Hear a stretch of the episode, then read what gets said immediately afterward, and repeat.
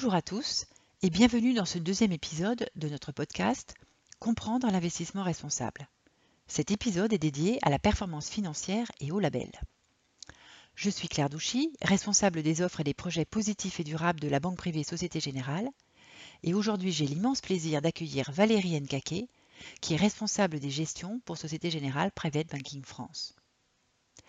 Dans notre premier épisode, nous avions défini ce qu'étaient les produits durables et positifs, ainsi que l'ISR. Alors Valérie, voici ma première question. L'investissement socialement responsable suppose-t-il un compromis de rentabilité?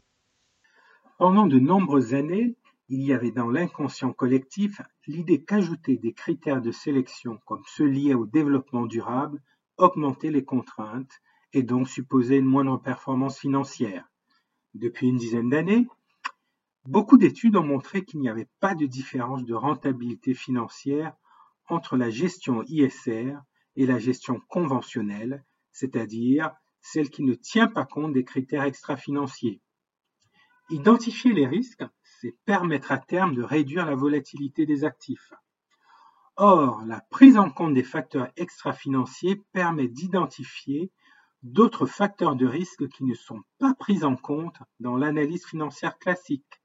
Par exemple, un taux élevé d'accidents du travail ou d'absentéisme dans une entreprise pourra supposer un climat social dégradé pouvant nuire à la performance économique de l'entreprise.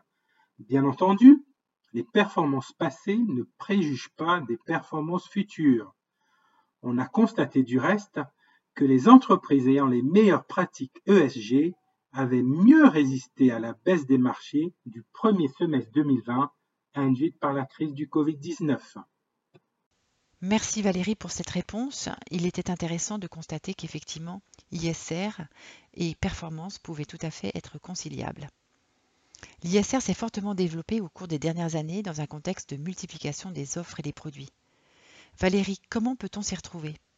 Afin de permettre aux investisseurs d'y voir plus clair et d'investir avec confiance dans des produits qui ont un réel pouvoir de transformation durable, plusieurs pays européens ont développé des normes et des labels pour les investissements socialement responsables. Il faut savoir que l'Europe est particulièrement avancée dans la finance durable et envisage même de créer un écolabel pour les produits financiers. La France fait figure de leader dans ce domaine avec deux labels. Un label généraliste, ISR, porté par le Trésor, et un label spécifique pour les produits dédiés à la finance verte, le label Greenfin porté par le ministère de la Transition écologique. En Belgique, il y a le label Towards Sustainability, au Luxembourg, le label LuxFlag, en Allemagne, le label FNG Siegel, etc. Le cahier des charges de ces labels est exigeant et souvent audité par un tiers indépendant, permettant ainsi aux investisseurs de choisir avec confiance des produits de qualité.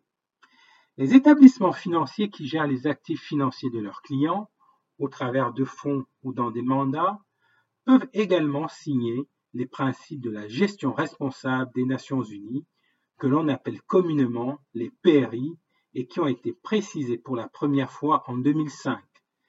Ils s'engagent alors à renforcer leur responsabilité fiduciaire en intégrant premièrement les questions ESG dans leur processus décisionnel et d'analyse des investissements.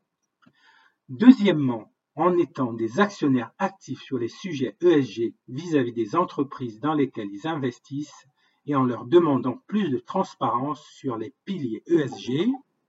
Troisièmement, en encourageant l'adoption des principes d'investissement responsable et en coopérant sur ces questions. Et enfin, en rendant compte des progrès réalisés dans le domaine de l'IR. Ces principes ne sont pas un label, mais permettent d'avoir un rating d'investisseurs responsable. Chez SG29 Haussmann, nous sommes convaincus que l'investissement responsable est une manière de contribuer à un monde plus durable. C'est pour cela que nous avons nous-mêmes signé les PRI. Merci Valérie pour cet éclairage sur la performance et les labels liés à l'ISR. Alors concrètement, comment cela se traduit-il dans l'offre de Société Générale Private Banking pour les investissements positifs et durables? Eh bien c'est ce que nous verrons dans notre prochain épisode. À bientôt. Ce podcast fait partie d'une série d'épisodes proposés par Société Générale Private Banking pour comprendre l'investissement responsable. Il est disponible sur les plateformes de streaming Spotify et Apple Podcast via l'émission Private Talk by Société Générale Private Banking et sur notre site internet www.privatebanking.sociétégénérale.com.